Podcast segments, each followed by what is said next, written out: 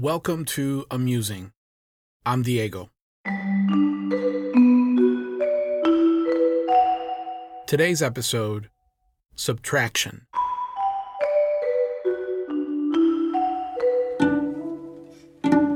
I have a, a few go to things that I like to watch at night on YouTube when I'm winding down. Wood turning videos are one of those things.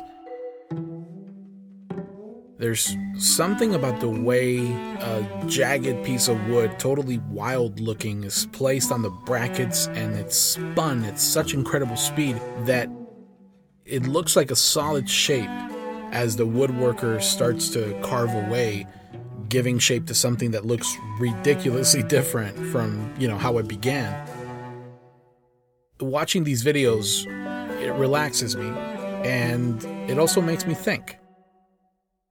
Our society is shaped by some common mindsets that are difficult to even detect unless you step outside of your region of the world and into one that has fundamentally different ways of seeing life.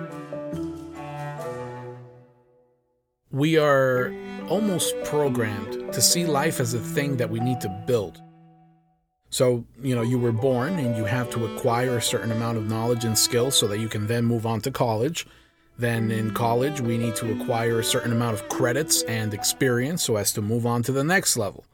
Once we enter the workforce, we continue to build. The more experience, the more years you are at a certain job, the more money you add to your salary, the more benefits, the more, the more, the more. And this is the reason why people who go against that current are seen as odd. We look at the tiny house movement, for instance, as a curiosity, an oddity. Same with minimalism, or someone who decides they don't want to have children or don't want to get married. If addition isn't happening, it appears as though we're going against the current.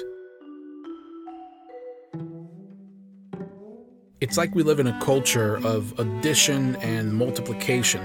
It's a manufacturing culture. We have to put one piece along with another piece and another piece so that we can assemble a whole life. This is very typical of Western thought. However, that's not how other cultures around the world envision life or the world itself, for that matter.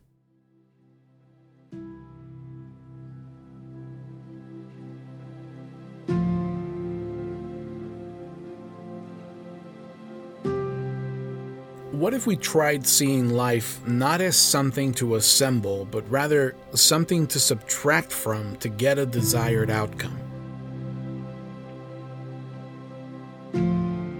And I mean this in the sense that a carved sculpture is not something that is assembled, for instance, but rather the sculptor takes away from a block of something to arrive at a finished piece.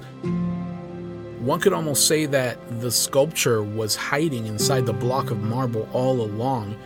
It just needed to be discovered. In the same way, the solution to shaping your life or addressing a challenge that's in front of you might not be to add something, but rather discovering a solution or a path forward through subtraction. The two approaches to problem solving are drastically different. One can easily overwhelm you by making you feel paralyzed due to not knowing what to do next. When you're supposed to add an element to a situation to solve it, you may not know what it is you're supposed to add. But what if you subtract? What if you discard from what's already in front of you? Subtraction might seem like a step backwards at times it's just easier to add chocolates and flowers at that issue with your partner instead of sitting down to chip away at the problem together until you discover the underlying causes or triggers. It's easier to add a family vacation to distract from the strife instead of having heart to hearts and carving out the conflict that's poisoning your family life.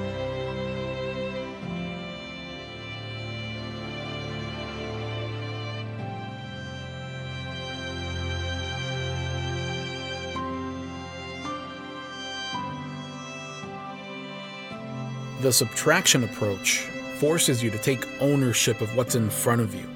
The woodworker doesn't ignore the jagged piece of wood in front of her. She sees it as what she's got to work with and knows that inside the jaggedness and chaos, there's something beautiful and something worth carving towards.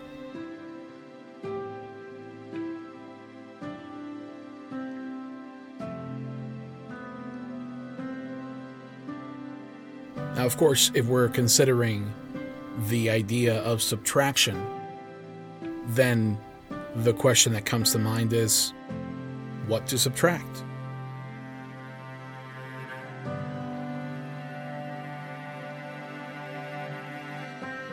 Destructive attitudes, bad habits, resentment and hatred, possessions that don't bring value to your life, money wasting, toxic relationships, guilt, shame.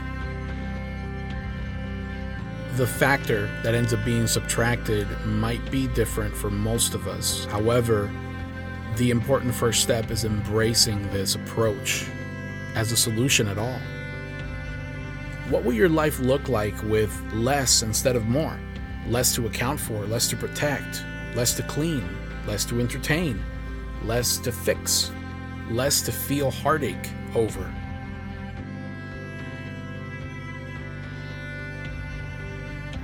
Try this when you can. Don't think of addition as the only way to obtain a result in life. Look at nature. All sorts of animals shed parts of themselves in order to survive and thrive. Plant life is constantly shedding parts of itself to bloom and to give fruit. And yet, here we are, adding more and more and more, weighing ourselves down, slowing ourselves down. Pay attention to what life is trying to tell you. Consider subtraction an option in your life. It might just be the beginning of a renewal for you.